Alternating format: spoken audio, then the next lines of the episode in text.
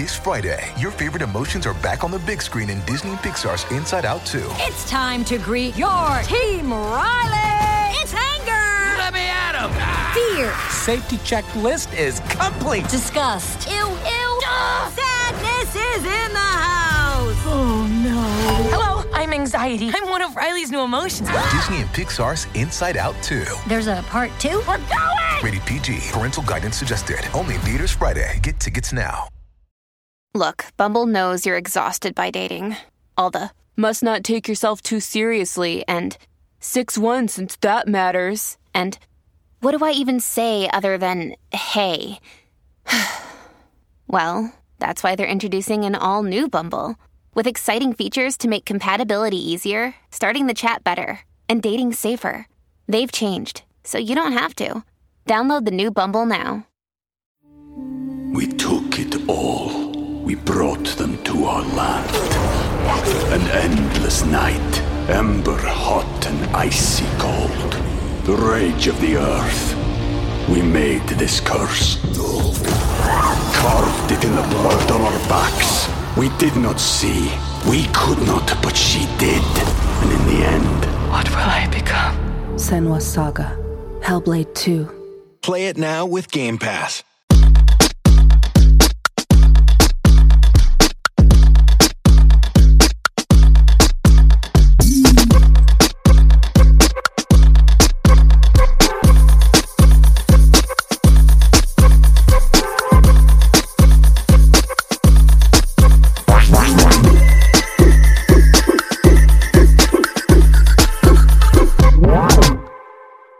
Hey everyone, this is David. Welcome back, Behind the Velvet Rope. Let's just get right into it today because we are joined, I don't even know where to begin, the one, the only, Miss Gloria Allred. Hi, David. How are you? Just great now that I'm here with you. How are you today? Pretty good. So I just need to start and say, as a fellow lawyer, this is truly beyond a blessing, dream come true to be sitting with, you are an icon in the world of law, Gloria. Well, thank you so much. It's just, it's great to get up every day and fight the good fight, the battle for justice. Do you ever get tired of hearing people say that you're an icon? Yeah, I'm more concerned about advocating for my clients and the issues in which they are involved and fighting the injustice that has been inflicted upon them and making the wrongdoers accountable. That's what I think about. I love that. So you never are just like, hey, remember I'm a trailblazer. It really is all about the work. It is about the work, David. And, whether people love me or hate me or something in between or ignore, it doesn't really matter. I'm involved in the court of public opinion, in the court of law, battling, in the streets, lobbying in the legislatures, and just fighting the good fight. And that's what I do every day, and I'm very blessed to be able to do it. Before we get into other stuff, I just want to start with, for someone who kind of did their own Me Too movement back when this wasn't a thing, how does it feel to have the world catching up with you? You're right. We've been the leading women's rights law firm for 45 years in the United States, and we've won hundreds of millions of dollars for victims. And from the beginning, I made sure that many of my clients who had issues of public interest and importance and who felt that advocating publicly could help them to accomplish their goals, I had them speak out. I made sure that they had their voice. It wasn't just their lawyers speaking for them. It was their lawyers speaking with them. But the most important part was for them to have their voice and to generate discussion in the court of public opinion, because we have been involved in so many pioneering cases, and both for women's rights, also for the gay, lesbian, transgender community, for racial equality. And we've been doing it for all those years. And obviously, David, in 2021, there are still many battles to fight and to win. That's what I was just going to ask you. I mean, do you think the world has caught up? Like, have they made a lot of progress in terms of women's rights, or do we still have such a long way to go? Well, I think both, that we have made a great deal of progress, but we still have a long, long way to go.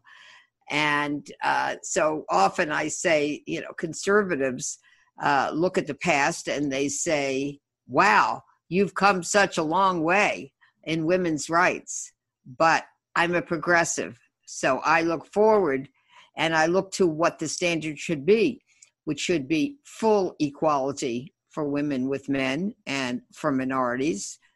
And by that standard, we still have a long, long way to go. Absolutely. Well, as a self-respecting gay man, I would like to say, you know, thank you for all that you've done. Has LGBTQIA issues always been something near and dear to your heart ever since your early career? Absolutely. And as a matter of fact, Here Media did a little interview with me recently about some of my battles for gay and lesbian equality dating back to the early 1980s. And now they've submitted it, and it's going to be voted on for a daytime Emmy for a short non-fiction documentary. So I'm very proud of them that they did that. I'll give you an example of just a couple of the early cases, David, because many people may not even be aware of how long this battle for equal rights has been going on. So, for example, in the very early 80s, I had a case for two women who were lesbian life partners, and they wanted to sit in the romantic section of Papa Shoe restaurant where they could close the sheer curtains and a violinist would stroll by and they could have a beautiful dinner celebrating Martin Luther King Jr.'s birthday. One of the women was an African-American woman and one was a Latina woman. Both were business women. And they made reservations. They went in there.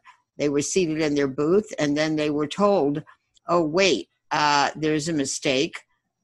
You can sit anywhere else in the restaurant in the main section, but you can't sit here. This is for opposite sex couples only. And this is a house policy. And they said, well, that's just not, that's ridiculous. We don't want to leave and sit in another section. And then, so then allegedly the owner came by and he said, well, in addition to a house policy, there's a city law, a city ordinance in LA that prohibits same-sex couples from sitting here. And they said, look, we're businessmen, businesswomen, and we're not lawyers, but we can't believe there is a city law like that. So they said, we don't want to leave. But they, so the owner said, you can sit somewhere else, but you can't sit here. So then they decided, and they said this publicly later, what would Martin Luther King Jr. want them to do? And they decided, they said, he would want them to call Gloria Allred. So they did. And we decided as a law firm, after we debated it, is this an important question or is this a ridiculous question? And we decided if you think that Rosa Parks having to sit in the back of the bus is a ridiculous issue, because after all, the bus will still get her to where she wants to go, then I guess you think this is ridiculous. But if you think that people should not be having to sit in the back of their bus, essentially because of their sexual orientation or their sex, and not enjoy the same rights as anyone else, well, then you think this is an important issue. We thought it was. We filed the lawsuit. We lost at the lower court level. We went up to the Court of Appeals in California. We won a precedent, published decision that a business cannot discriminate against a couple on account of their sexual orientation or their sex in California. And I think that was 1983, very important decision. We also had another case where we filed a lawsuit on behalf of two gay men because they went to their high school reunion. This was in the 1980s as well. And everyone was having their picture taken by the high school reunion book publisher's staff. And they went as a couple to have their photo taken. And they were told, well, we'll take your photo, but it's not going to be published in the high school reunion book because of the religious objection of the publisher. So we sued, and that was a very interesting battle that went on for 16 years. with the publisher taking out advertisements in the newspaper with his religious objections. And we fought that battle, and we won that battle. And then we had an AIDS discrimination case where our client, Paul Jasperson, was denied a pedicure solely on account of the fact that he was perceived to be HIV positive or had AIDS. And we fought that battle for, I think it was 23 years, a long time. Wow. But in any event, it was many, many, many years. And we won 2 precedents in the Court of Appeals on that. We had even continued that case after Paul Jasperson, may rest in peace, passed away. And we won the precedent that upholding the West Hollywood City Ordinance prohibiting businesses from discriminating on account of the fact that a business perceived that a person was HIV positive or had AIDS. And we also won another important precedent that an injunction could be granted in those cases, even though the plaintiff had passed away, because we argued to the court, if because of the glacial pace of litigation and the appeals process, unless that was possible, no one would even file cases of discrimination against people who had AIDS because they would pass away before the Court of Appeals could decide the case. And we won that precedent too. So on and on, we've done many, many pioneering cases when it was not popular to do so, but we did it because it was the right thing. And because this particular minority group has been subjected to denigration, disrespect, a lack of equal rights under the law. And of course, we filed a major marriage equality case in California for our clients, Robin Tyler and her soon-to-be spouse. Then we were successful in the marriage case in California, and they were married. And we became the first case in LA County where clients were allowed to marry one day before of everyone else because we had won that case. So we love the battle. And believe me, in 2021, this battle still continues because there's still so much discrimination against individuals on account of their sexual orientation or on account of the fact that they are transgender. But we are just thrilled to be able to continue to fight the good fight for them. Well, that's amazing. Well, thank you from me for all that you've done for that cause. You work with all this work. And we all know about Gloria, the lawyer. What does Gloria Allred do for fun? I work. That's what I do for fun. I love my work. I love fighting the good fight for my clients. The worst that can happen for me is not to be able to work. I work during the week. I work Saturdays and Sundays, holidays, nights. This is what I do. I am a confessed workaholic. And I feel very privileged to continue this battle. And I have wonderful partners, wonderful associates, great team at our office in Los Angeles. We have an office in New York as well. Before COVID, David, I was traveling all over the country every week, back and forth to New York, also to other states. We have cases in other states and all over the country. And I have co-counsel in many states. So although I haven't been on a plane, Zoom has been a great alternative. We've been able to litigate cases and also to mediate and confidentially settle many cases without litigation, even through this pandemic. Do people not understand that? Do they say, you know, hey, take a minute off? And you're like, I'm having fun. Just let me work. Because I've been accused of that at times. Like, you're like, just let me work. This is fine. Well, actually, I've had people who have emailed me on Christmas, on Valentine's Day, and I respond to them. And they said, we can't believe you responded to us on this holiday. And I said, well, you emailed me, so I'm going to respond to you. I'm a believer in good communication because I think when our clients or people who like to be our clients are able to get answers, it helps to make the fear that they have disappear because knowledge is power. When they understand what their options are and the benefits and risks of any options and what is going to happen next, they have more courage because they don't have to worry about what's going to happen because they understand what the possibilities are, and then they can relax. And that's why I do what I do. And it's not a sacrifice for me. I'm fortunate to be able to do it.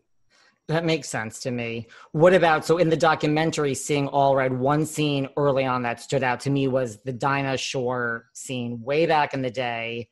You know, there's Dinah, she's telling people to, like, you know, women should stay home and cook and clean. And, you know, you weren't Gloria Allred, quote unquote, at that time. And you stood up and you're like, I don't think so. So to me, that scene, which I imagine was the point of that scene, was, you know, to say Gloria Allred is not afraid of anything. I mean, is that true? Really? It's true. I'm not afraid of anything. And I'm not afraid of the rich, the powerful, the famous television talk show hosts or anybody else. And yes, it was pretty radical in those days, kind of the cave age, where in television, where women were supposed to be very happy with a limited role that they would have in the kitchen or at home. And that was fine, except that many women also wanted other options. And so I was an advocate for them. It was interesting, too, that you saw me in the Netflix documentary, Seeing Allred, which is still streaming on Netflix, I might add. You saw me also on the Merv Griffin show, where Merv Griffin was making jokes about sexual harassment and having some of the women on his show, Zsa, and there was another woman as well, in his dressing room, kind of suggesting that, you know, there were going to be sexual favors exchanged in there between him and them. And that's how they got on his show. Of course, now it's not a laughing matter to say that. It's pretty ironic that he said that, given that we know now that Merv Griffin was gay. But still, he felt that it was culturally acceptable to joke about sexual harassment. So you can see, we had a long way to go, and we have come a long way. Seeking the truth never gets old. Introducing June's Journey, the free-to-play mobile game that will immerse you in a thrilling murder mystery. Join June Parker as she uncovers hidden objects and clues to solve her sister's death in a beautifully illustrated world set in the roaring 20s. With new chapters added every week, the excitement never ends. Download June's Journey now on your Android or iOS device, or play on PC through Facebook games. Do you ever ask yourself why are so many dogs suffering with health issues? Well, actress Katherine Heigl, who's helped save over 1,600 dogs through her foundation, says she's seeing more issues with dogs' joints, odors, and health than ever before. And after doing a ton of research, says there's one place we can look to support any dog's health, their food. So she decided to create something she could actually feel good about feeding her dogs, and it's called Superfood Complete. Superfood Complete is the only food I use for the dog in my life, Doherty. Why? Because Doherty's health is so important to me. Doherty is so picky. The apple doesn't fall far from the tree, but he loves this dog food. What do I love best about Superfood Complete? The fact that it's made with over 30 of the healthiest ingredients on the planet. But don't take my word for it. Go to badlandsranch.com/velvet and order right now to get 50% off your regular priced order with a 90-day money-back guarantee. If you want your dog to experience all these incredible things, go to badlandsranch.com/velvet today. It's sandal season, and that's something I used to wait all year for. But now with the new Crocs style sandals, I embrace those feel-good summer vibes all year long. And you can too. I love Crocs' new getaway sandals. With their new feel-free technology, they're so light and soft, it feels like you don't have shoes on at all. It's like walking on clouds. They're Brooklyn sandals. They're so stylish and sophisticated. They have a classic style and a modern simplicity. And let's not forget their new Miami sandals. They're an elevated silhouette and they have a slight lift, which I love. So thanks to Crocs, these aren't just sandals for a single season. You can wear them year round. And that's what I love best about Crocs, because being this comfortable transcends a single season or a single vacation or even a single moment. It's a mindset. Thank you, Crocs. And right now you get 20% off your next purchase at crocs.com. Just use the code SANDALS20 at checkout. That's SANDALS20 at crocs.com for 20% off your purchase. Do you remember Tuesday, September 20th, 2016? Because we do. Because it's the day This Is Us premiered after more than 70 million of you watched our trailer and made our show go viral. I'm Mandy Moore. I am Chris Sullivan. And I am Sterling Brown. We are your hosts of That Was Us, a rewatch podcast starting May 14th. Listen to our episodes wherever you get your podcasts, and you'll be able to watch our episodes on the That Was Us YouTube channel. Absolutely. What about, so nothing, you're not afraid of anything. Does Gloria Allred have like insecurities, like doubts? I mean, you don't seem to from where I'm sitting, but just curious. I would if I didn't prepare, but I do prepare for my cases, and it's all about the preparation. You know, they say what? Success is 99% preparation, 1% inspiration. So I'm all about preparation, and I like to have some inspiration as well. But I would never go into a case and just wing it, because it's just not who I am. And I always like my clients to be prepared too, to the extent that they can be. And when they are prepared, again, there's less fear because they know what the possibilities are. There are always some surprises in a case, but you know, again, preparation is the key. I want to add that I'm very proud of my partners in my law firm, my two main partners I've been partners with for 45 years. I met them in law school. They're terrific. And we have a great trial team also in our office. At the end of 2019, we won the largest verdict in California that year for one victim of sexual harassment. For one victim, David, we won $58,250,000. Wow. That was the verdict of the jury. Motion for new trial denied. And a few months earlier, we represented another victim of the same billionaire, and another jury awarded us more than $5 million on that case of sexual harassment as well. Wow. So, you know, we do fight very strongly against sexual harassment. We have many cases involving rape, sexual assault, adult victims of child sexual abuse, so all kinds of gender violence. So we're not only involved in the employment area, but, you know, this whole issue of, you know, Harvey Weinstein and the many people who are like Harvey Weinsteins. And we do reach many, many confidential settlements without a lawsuit, but we also will litigate cases in the appropriate case and fight all the way, if necessary, all the way up, Court of Appeals, even to the Supreme Court if necessary. Wow. What about Hollywood? Let's talk Hollywood, because you've met almost everyone. Like, who just blew you away? None of them really blow me away, but I have particular admiration for women who, in Hollywood, who have stood up maybe when it wasn't necessarily so popular to stand up. So, for example, Sybil Shepherd is somebody that I admired as an actress. I came to know her well. I like Sybil. And she was involved in fighting for gay and lesbian rights and for the right to choose abortion, while many others were not willing to take that stand. So I would say I admire Sybil for her efforts. Have you ever had any bad Hollywood run-ins where you meet someone and they're just totally full of themselves? Maybe they don't know you're Gloria Allred. Not that that excuses their behavior, but, you know, anything like that? I don't care if they're full of themselves or not full of themselves.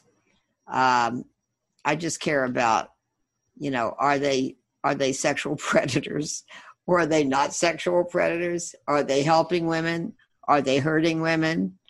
And of course, we represent many same-sex issues where the victim is also a victim of sexual harassment by a predator in Hollywood. So other than that, I'm not in awe of them. I think they're interesting, but I just don't look at them maybe some way that in some way that maybe others do. You're not the type to get starstruck.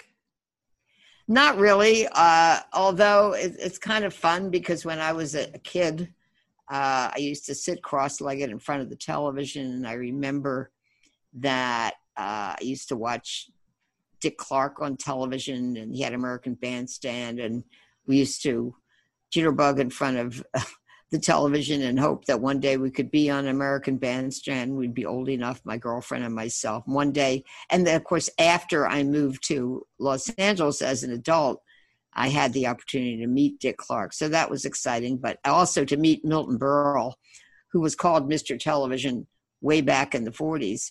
He was the most successful person in television. He became the head of the Friars Club, which was a celebrity club in Los Angeles, and also founded it in New York, and it was an all-male club. And so I approached Milton Berle one day and introduced myself when I was at the club having lunch as a guest of a judge who was a member, and it was an all-male club. And I said, Mr. Berle, I would like to be a member of this club. And he said, well, why would you like to be a member of the Friars Club? I said, well, of course, because you have a great Cobb salad. And then he said, don't you know that this club is all men? And I said, well, I think I actually do know that. And he said, well, would you like to be an honorary member? And I said, no, it would be a dishonor to be an honorary member of a club that discriminates against women. I would like to be a full dues-paying member with all the rights and privileges of any other person who is a member. He said, I'll tell you what. I am going to make the motion for your admission myself. I'm even going to second my own motion. He said, you think it's because I'm a woman? Wrong. It's because I want to lower the average age of this club, because the average age of this club is dead. So with that, he made the motion. I became the first woman member of the Friars Club in Beverly Hills. And then, not long after, I went to New York, and I wanted to take my my client, to lunch there in New York, because male California friars had privileges called reciprocal privileges to use the New York club. But when I went to make a reservation, they said it's men only. Men can't even bring their wives or their secretaries to lunch. And I said, well, don't think of me as a woman, think of me as a friar. And I would like to be able to have lunch here. And they said no. So I had a big news conference outside of the club. And then when they wouldn't let me in, I went and filed the first discrimination complaint on account of gender with the New York City Commission on Human Rights. Later, they found out after an investigation that, in fact, I had been discriminated against on account of my gender. And the whole issue of whether a New York club could discriminate against women went up to the United States Supreme Court. The United States Supreme Court decided they could not. So on a Monday, after the Supreme Court made that decision, I called the New York club from LA, and I said, did you hear about the Supreme Court decision? They said, yes. I said, can I have lunch there now? They said, no. I said, is it because I'm a woman? Yes, it's still that reason. I said, well, I'm going to get on a red eye tonight. I'm going to fly to New York. I'm going to be there for lunch tomorrow at noon. Please have my table ready. You can't stop me. I did that. I flew all night. I got off the plane in New York. I called a press conference. I went to the club. And when I got there, Henny Youngman, who was formerly the most famous person in burlesque, he's no longer alive today, came out and tried to stop me from going in. And there was a big press conference that I was having outside. And I just said, Mr. Youngman, you're not going to stop progress for women. You please move aside, and because I'm going in. And he was shocked that I would say that, because everybody was used to saying yes to Mr. Youngman and never telling him something different. But since I'm not in awe of any celebrities, I just went right in, and I said to the maitre d', as promised, I'm here for lunch. May I be seated? And The maitre d' said, yes, Miss Allred, right this way. So I became the first woman ever to have lunch at the New York Friars Club. And then in settlement of my case, I required them to open up the club to membership to women. And anyway, fast forward many years, that when my book came out, Fight Back and Win, in 2006, I had my book party there at the New York Friars Club, and the dean came up to me, the dean of the club, and said, Gloria, we want to apologize to you for not letting you in, and simply because you're a woman. Now that you made us take women, this is a better club. You're right. It's stronger. It's more viable financially. It's more interesting because the women are here. Thank you for making us do it. And so that's the story of how we integrated the Friars Club. So that's got to feel good. Yeah, it does feel good. I also made them integrate the steam room in LA, because they didn't want to open up the steam room to women because they said the men were naked in there. And I said, well, you can give us different hours, or you can have us come in at the same hours, but you can't say we can't come in. Right. After I filed a complaint with the Franchise Tax Board in California to take away their tax deduction, they decided to open it up. And they said, okay, well, the men are going to be naked. I said, that's fine. I'm looking for the naked truth, not a naked butt. So I went in, I knocked on the door of the steam room. I was wearing a gay 90s outfit. And I whipped out a tape measure, and the men were naked in there. And I started singing Peggy Lee's "Is That All There Is? Is That All There Is?" And then the men quickly wrapped towels around their naked butts, and I went in. And that's how I integrated the steam room at the Beverly Hills Friars Club. I love it. Let's do a quick lightning round of some of your more well-known cases. Let's start with O.J. O.J. Simpson. I represented the family of Nicole Brown Simpson during the criminal case. He was acquitted. That was very painful for them. However, during that time, they wanted Nicole, may she rest in peace, to have a voice, and I helped provide that voice for Nicole. What about Cosby? Pardon me? What about Bill Cosby? Oh, Bill Cosby, yes. Yeah, sorry. Bill Cosby. I represented 33 victims of Bill Cosby, or alleged victims of Bill Cosby. I represent the majority of the victims, or the persons who alleged they were victims, who testified as prior bad act witnesses in the Bill Cosby criminal case in which he was convicted. That conviction is now on appeal to the Pennsylvania Supreme Court. Well, they'll decide soon whether those witnesses should have been permitted to testify or not, and whether that conviction will be affirmed or reversed. I also represent one person who alleges that in a civil case, and where we're representing her against Bill Cosby, she alleges she was a victim of child sexual abuse when she was 15 years old at the Playboy Mansion in Southern California, and she alleges that Bill Cosby engaged in sexual misconduct against her there. So we are awaiting the decision of the Pennsylvania Supreme Court, and then we'll get a trial date in our case, Bill Cosby. Harvey Weinstein also, I represented the key victim. There were two alleged victims in the criminal case in New York. Mimi Haley was the main one, and I represented her. And based on her testimony in that case, he was sentenced to 20 years. He's now in prison and appealing from that conviction. And I also represent two alleged victims in the LA criminal case. On April 30th, there will be a hearing to extradite Mr. Weinstein from New York to Los Angeles for the LA criminal prosecution. I also represent Mimi Haley in a civil lawsuit against Mr. Weinstein. I also represent 20 victims of Jeffrey Epstein.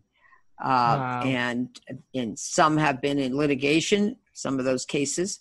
And I represent a number of victims in the claims process involving the sexual predator, Jeffrey Epstein. I also represent a number of victims of R. Kelly. in the criminal case there. That's, of course, the famous singer-songwriter, R. Kelly. And I do represent an alleged victim of Cuba Gooding Jr. as well. Wow. This podcast is sponsored by BetterHelp Online Therapy. Check out BetterHelp.com/Velvet Rope. You may not be feeling down and out and depressed or like you're at a total loss, but if your stress level is high, your temper is shorter than usual, or even if you're starting to feel strain in any of your relationships, you could probably use the chance to unload. Talk to someone who's completely unbiased and who's not going to judge you or take sides. If there's stuff you can't tell your friends or family, this is the place to do it. BetterHelp is customized online therapy that offers video, phone, and even live chat sessions with your therapist. So you don't have to see anyone on camera if you don't want to. It's much more affordable than in-person therapy, and you can start communicating with your therapist in under 48 hours. Unload the stressors and get some unbiased feedback. You'd be pretty surprised at what you might gain for it. This podcast is sponsored by BetterHelp, and Behind the Velvet Rope listeners get 10% off their first month at BetterHelp.com/Velvet Rope. That's BetterHelp.com/Velvet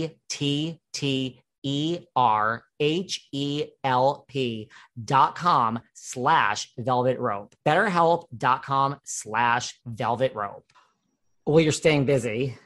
I'm staying busy. And of course, recently at a press conference where I represent Sherryville, and, you know, she has allegations against Governor Cuomo of New York, wherein she alleged that he grabbed her and kissed her. It was not welcome. She did not consent. He did not ask before he did it.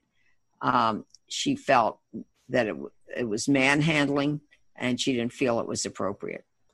I mean, how could he still be in office with all these claims? He is in office. The New York Attorney General is investigating him. And Ms. Ville has done an interview while I was present with the investigators from the New York Attorney General's office. And so we'll have to wait and see. The New York legislature, the New York Assembly, is also conducting an impeachment investigation. So we'll have to wait and see what the result is. What about, I know you recently took on a victim, an alleged victim in the Armie Hammer case. Can you tell us anything about that? Yeah, that's Effie, very brave young woman. And we did a press conference, and Effie at that press conference had made a serious allegation against Armie Hammer. And her allegation is that she was a victim of rape by Mr. Hammer. So there is an investigation. The Los Angeles Police Department, David did affirm publicly that, in fact, Mr. Hammer is the subject and the suspect in the criminal investigation the Los Angeles Police Department is doing. Does anything, because, you know, I mean, there's a lot that's being said about Armie Hammer, which to me is like, wow, this is shocking. I mean, is there anything that, like, when you get a new case, you're like, I've never seen this before, I'm even shocked? I will say that every time I think I've seen it all, I realize that I haven't seen it all, because there's some new twist or new scenario that someone is telling me about. It does not surprise me that many celebrities are living double lives, because I'm so used to handling cases against celebrities, whether they are celebrities in the entertainment business, or it may be also in the religious world, that they're famous people, or in the business world, educational world, political world, sports world, and the other worlds. So we're doing this constantly. And our clients, as I say, are very, very brave to do it, because they're speaking truth to power. Many of them are not speaking out publicly. Most are not. They don't have to. and I will defend their right to have a confidential settlement if that's what they want, even though that's been criticized by the press, because people in the press, of course, their job is to know everything. That's not my job. My job is to protect my client, advocate for my client, help to achieve the goal my client wants to achieve. And many of my clients want privacy. They don't want the world to know they were raped or sexually assaulted or sexually abused when they were children. They don't want their mothers to know, or their fathers, or their sisters, or brothers, or grandmas, or grandpas, or anybody at work. They have that right. So we are able to settle many cases that way. But sometimes someone makes a mistake and decides that they'd rather fight us, and then they have to live with the consequences. What about, you know, because you said like nothing really shocks you. Like it doesn't shock you when like a celebrity is leading like a double life. Like, why do you think that is? I mean, that scene stuck out to me with Seeing Allred also, where like Bill Cosby's telling the reporter, don't ever ask me that again, and let's stop this. Like they start out with this arrogance. I mean, is that what it is that just celebrities, you know, there's money, people will do anything for them, and they just feel invincible? Exactly. And, you know, as I say, some people think Me Too started with Harvey Weinstein, but, you know, I was doing Bill Cosby long before that. I was doing many other celebrities long before that, and women were speaking out. It's the arrogance of power. It's the sense of entitlement. It's the sense that some celebrities have, that they can control the world, that they can control the press. They can't. Doesn't mean they won't try. But that's why it's also important to meet power with power. And that's why I have a passion for justice. Because most often the people that I represent are not celebrities. They are people who have been victimized by the celebrity. The celebrity thinking that this person can be kind of, in a way, thrown out the window like a used Coke can by somebody who's driving down the highway. But these are human beings, and they have been hurt. And they have been harmed by wrongful or illegal acts by the famous person. And we're going to seek justice for them. And justice can be in many forms, as you know, David, because you're an attorney. It can be accountability through the payment of compensation as a result of a civil lawsuit or confidential mediation. And that's a form of accountability where the famous person literally has to pay the consequences of his wrongful acts. Or it can be through a lawsuit, a civil lawsuit, or it can be through a criminal case, or neither. There are many ways. It can also be in the court of public opinion, although that's a very dangerous place. And many people who are not lawyers don't know. They just go on the internet and they say, this celebrity, that celebrity raped me, and then they find themselves on the wrong end of a lawsuit, or getting a letter from the celebrity's attorney threatening them with a lawsuit. So, you know, it's important for people who have been harmed to consult an attorney before they do anything, to learn what their rights and responsibilities are and what the risks are in any choice they're going to make. And then they can make their choice. As long as they're informed, then they're in a position to decide. Do you look at like behavior of someone, you know, like Armie Hammer is apparently, you know, like in hiding, like no one's seen him. Like, does that get brought up and like, well, that's strange behavior? I know where he is. He's on an island, and he is no longer being contracted with to fulfill some of the entertainment roles that he had. So he's essentially, I think, paraphrasing him, taking time off to be with his family. And in any event, it's really not of concern to me what he's doing. My clients want some form of accountability and justice. So I think to a large extent, many women, by the way, have been speaking out, not just my client, and making allegations against Armie Hammer. And you will see that there is more to come on that. Interesting. Because, yes, some of the things I've read, I mean, have shocked me. So it is shocking in the sense that many people would not expect an A-list celebrity to have said or done what he is alleged to have said and done. And of course, it's all a matter of proof. His attorney denies it for him. And, you know, there's been an attempt to smear my client, but she's very brave and she's not going away. That's good. What about Free Britney, the whole Britney Spears case? I have to ask you, Gloria. I mean, I'm not involved in that, although I did represent someone against Britney some years ago. It is hard for anyone who has a conservatorship imposed upon them by the court. In other words, someone else is in charge of, whether it's her health care or economic affairs or both or just one. It's hard to get that lifted. It's a matter of proof. And Britney has her fans, and they have a right to demonstrate. I don't think it makes any difference with the court, but they have a right to have their free speech. I mean, right, because that's what I've heard about conservatorships. I mean, again, I am a lawyer, but it's been a long time since I practiced. So since you're here, the expert, I mean, is it like, do you think she'll ever be free? I have no idea. It's a matter of proof, and it's a matter of whether the court will decide that she's capable of handling her own affairs or not.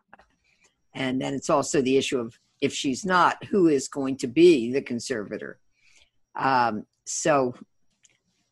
Courts are very involved in making sure that when there is a conservatorship that, you know, that the conservators are fulfilling their, what we call their fiduciary duties, their legal duties to the person whose legal affairs they are overseeing. Right. So I'm not concerned about that. Well, what if she called you for help? Would you take Britney as a client? I don't handle conservatorships, so no, I would not. The thing about me is I know what I know. I know what I don't know. I don't pretend to know everything. And I think lawyers who get involved just do anything and everything are looking for trouble and taking a lot of risks they shouldn't be taking. And I know what I know. Reasons. I know how to handle cases of rape and sexual harassment and sexual abuse and discrimination. And that's what I do. That's my area of expertise. We also had an incredible result recently where we represented 72 women who were sexually abused by Dr. Tyndall at USC, University of Southern California. And there was a settlement, a global settlement, I think for 702 or so plaintiffs. We were part of that, and was over $700 million. So we were just thrilled that we obtained an incredible, wonderful result for our clients, who, again, were very brave to have filed this. And so that's great. That's an area that we also know. What about, I mean, not exactly what you do, but what are your thoughts on like the whole Sharon Osbourne, like not being at the talk? And I mean, it was, as it relates to cancel culture, you know, like the rumor is Sharon Osbourne's getting a lawyer now. Well, that would not surprise me. And I think a lot of it depends on the terms of what her contract was. And so I don't have access to her contract. Same was true of Piers Morgan. I also knew him. Actually knew him better than Sharon, although I believe I have met Sharon. But I used to appear a number of times on Piers Morgan's show when after he began to host on CNN after Larry King.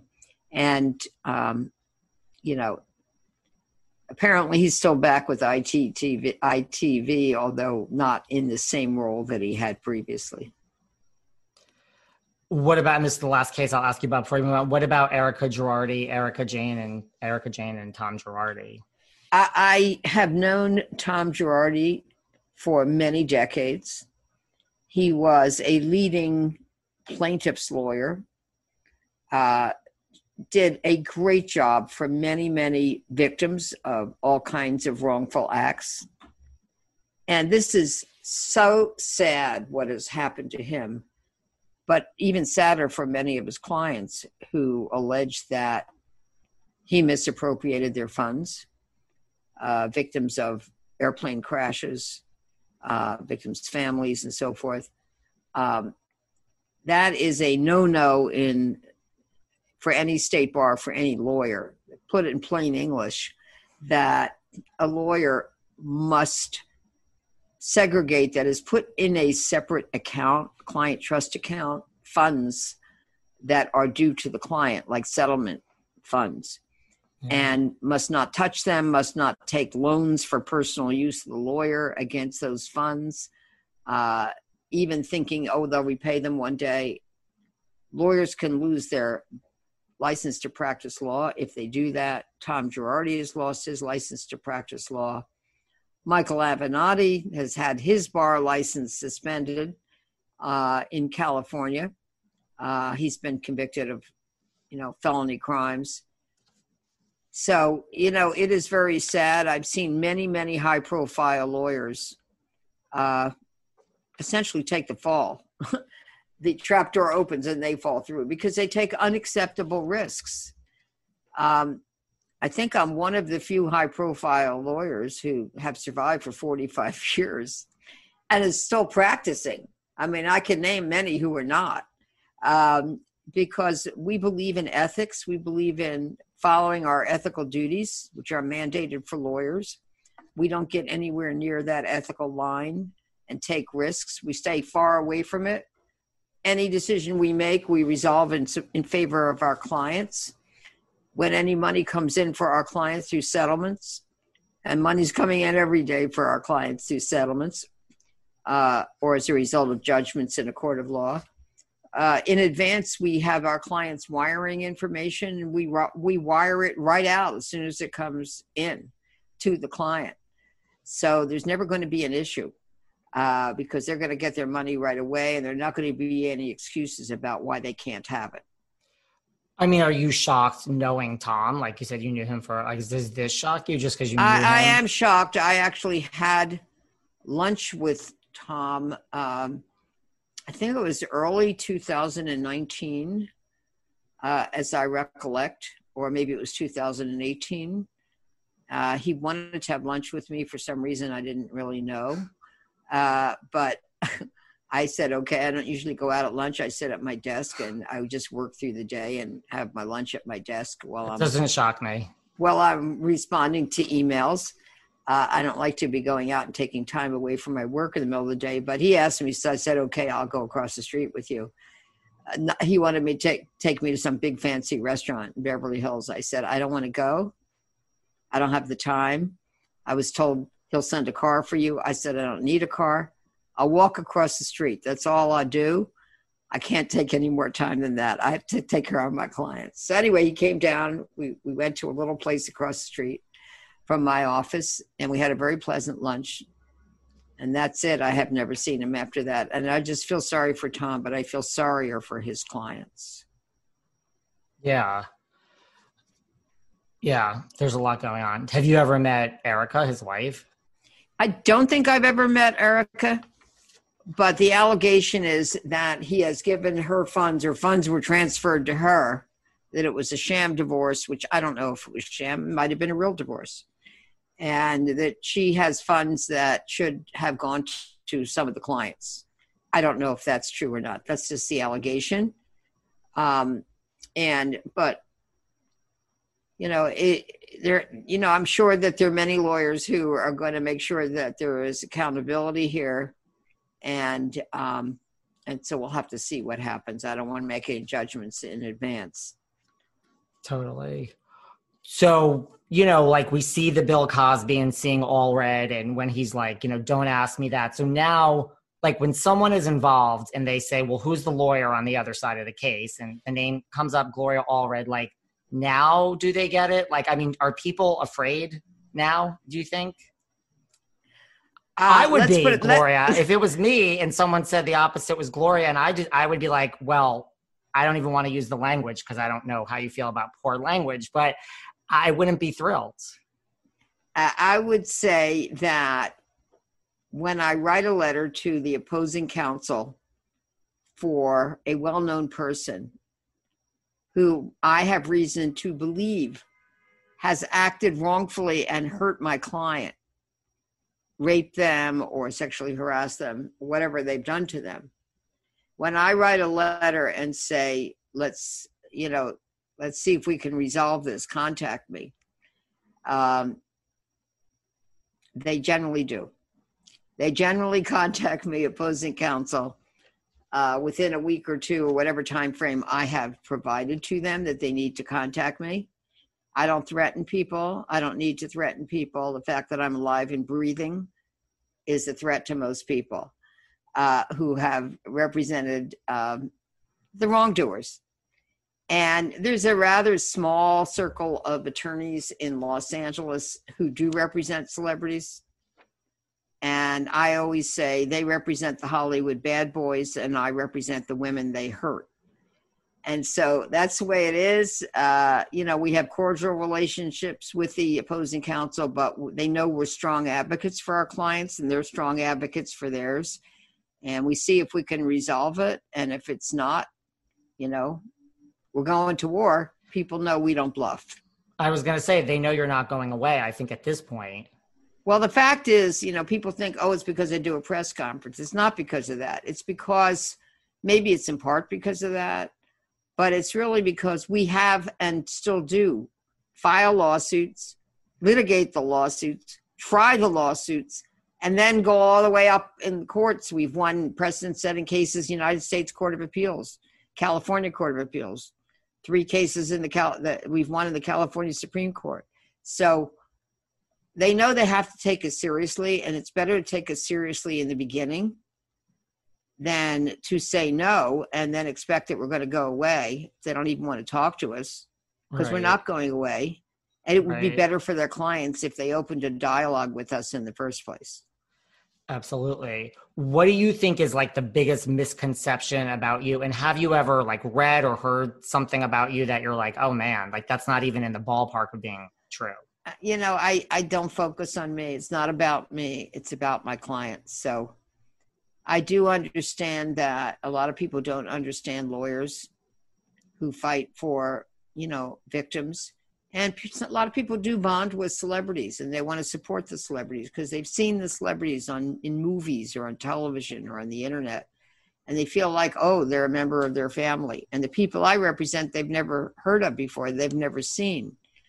And so, but, I've had people come into me to be clients and they say, I don't know if you'll accept me as a client because I've attacked you in the past, but I'm so sorry I did because now I need you to represent me. And I say, don't worry about that. It's fine.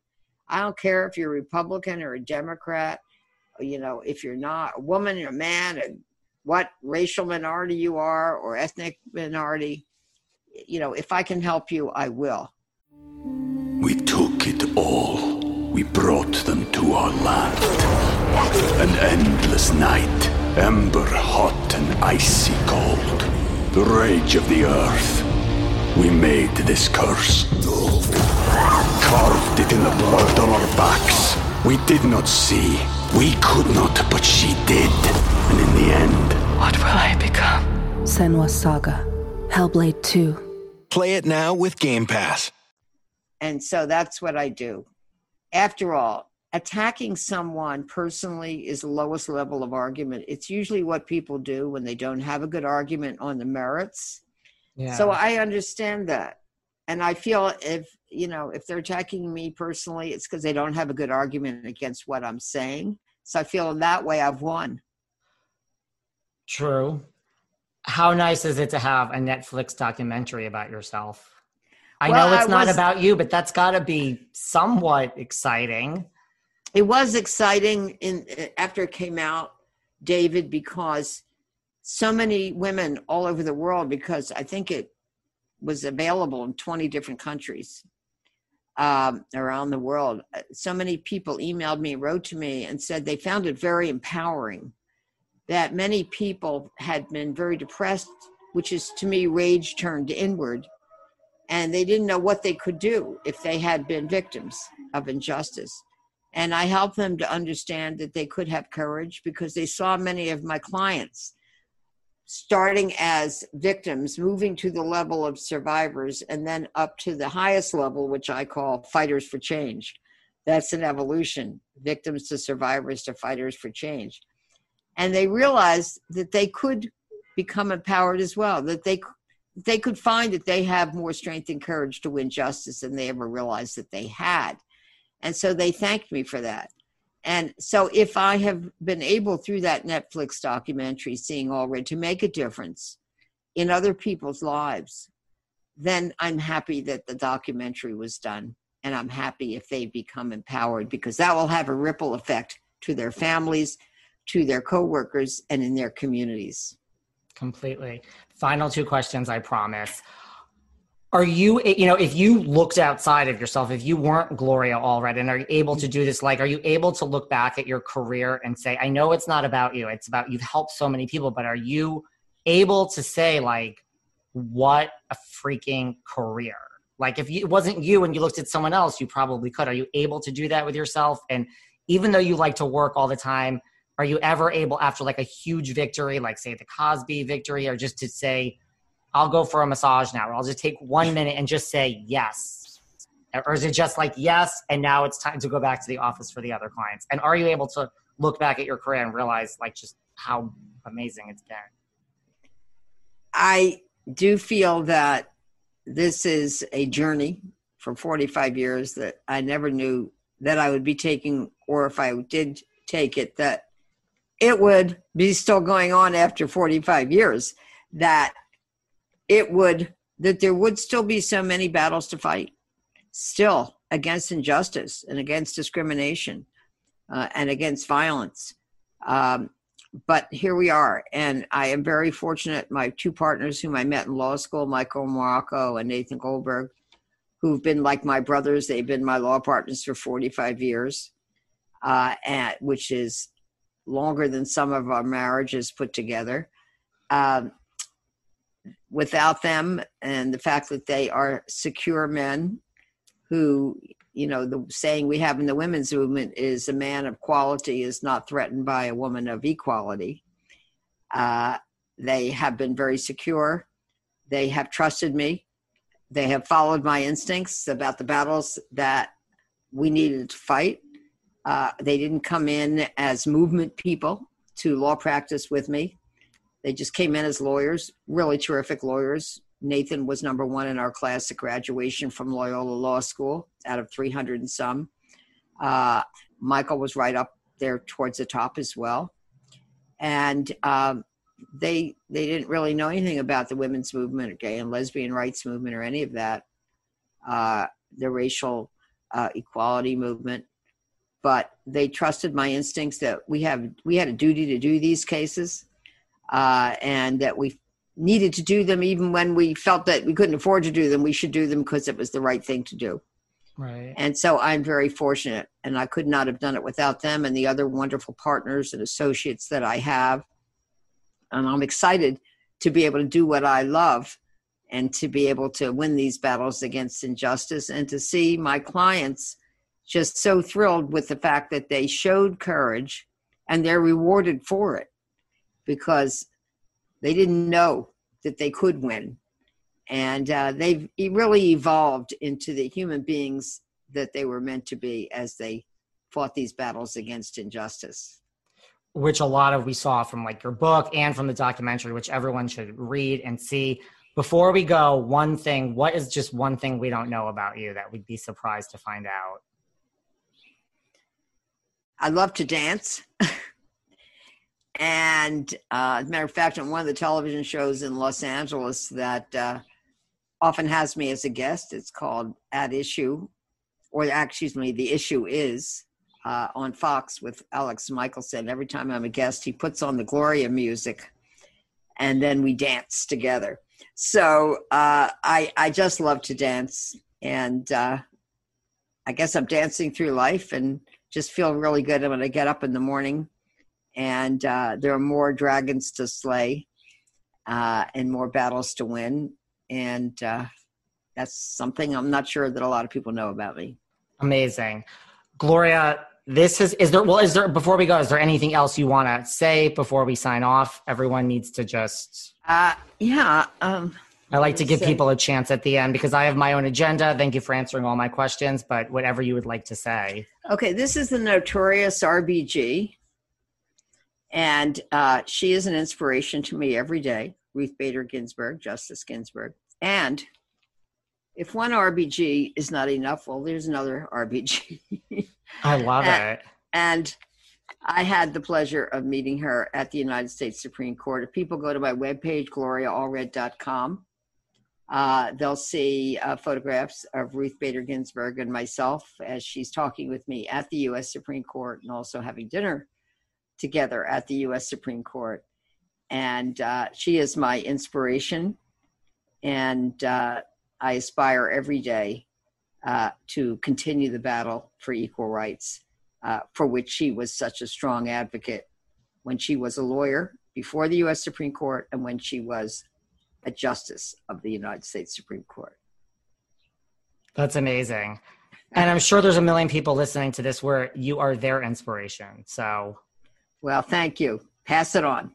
I will pass it on. Again, I speak to a lot of people. This was very near and dear and personal to my heart. You are just, thank you for everything you've done for like just every, I mean, you're wonderful. So I really appreciate you taking your time. Keep up the good fight. You too. Thank you so much. All right. Bye-bye. Bye. Thanks for listening to yet another episode of Behind the Velvet Rope, because without you listeners, I would just be a crazy person with voices in my head.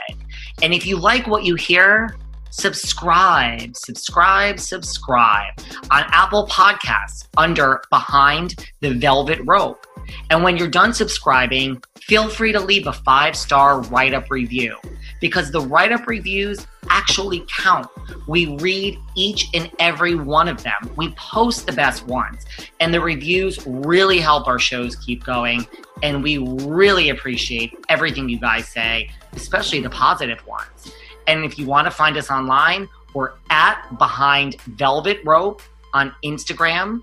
We are at David Yontef on Instagram. We're Behind the Velvet Rope on Apple Podcasts.